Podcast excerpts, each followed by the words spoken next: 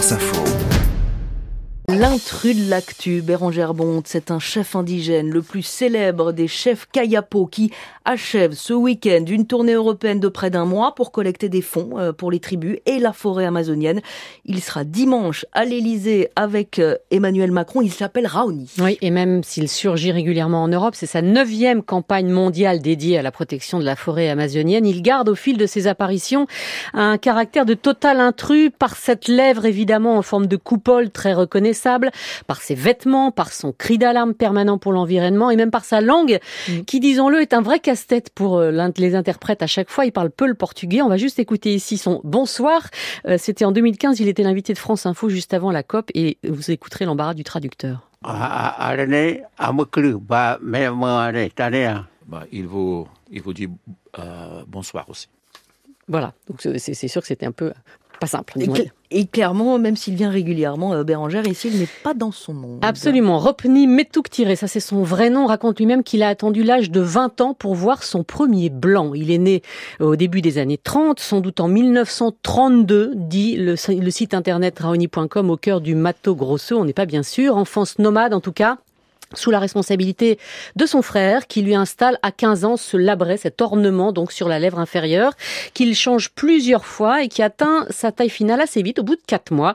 À 15 ans donc, il est identifié comme guerrier prêt à mourir pour sa terre. Une rencontre importante, les frères Villas-Boas, deux indigénistes qui viennent passer du temps avec lui à ce moment-là quand il a une vingtaine d'années, mais qui l'emmène en ville faire quelques courses, un déplacement fatal parce que dans la foulée, des diarrhées, des grippes surgissent dans le village. Il perd ses deux grands-mères et son père et quitte euh, ce village plein de colère où il ne reviendra que bien plus tard pour devenir le chef euh, des Kayopo de ce territoire de Shingu, son père lui ayant transmis tous les rites et tous les savoirs ancestraux. Et quand euh, le reste du monde le découvre-t-il ailleurs, notamment ici en Europe? Alors son nom surgit à l'occasion du Festival de Cannes, figurez-vous, en 1977, avec un film de Jean Jean-Pierre Dutilleux qui porte son nom, Raoni. Le film installe ce combat déjà contre le gouvernement brésilien pour euh, préserver leur identité culturelle et leur territoire. Ils sont alors 120 000 indigènes dans les réserves brésiliennes contre 4 millions avant la conquête, comme on le lit à l'époque dans le journal Le Monde, où l'on comprend également que le combat n'est pas que médiatique.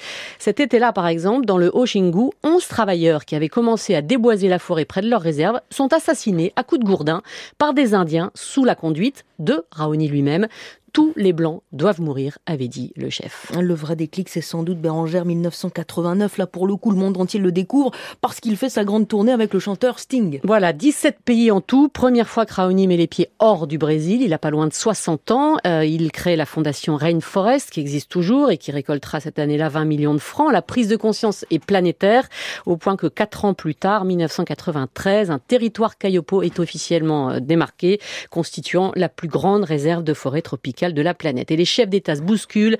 Le premier à le soutenir, c'est François Mitterrand, suivi par Jacques Chirac, le roi d'Espagne, le prince Charles, l'empereur du Japon, le pape Jean-Paul II, le G7 même débloque des fonds. Euh, il est de tous les sommets internationaux, notamment donc à Paris, la COP 21, où il met en garde, par exemple, les chefs d'État contre les fausses bonnes idées, telles que les barrages hydroélectriques qui menacent sa forêt. Voilà, voilà. C'est un autre de nos grands soucis, ce sont ces barrages hydroélectriques, car ceci peut, euh, peut apporter beaucoup de, de, problèmes pour le peuple indien. Si ces hommes politiques, ces politiciens décidaient euh, de faire des barrages comme ça, ça va rendre encore plus difficile notre vie et, nous allons lutter contre, contre ces, ces projets.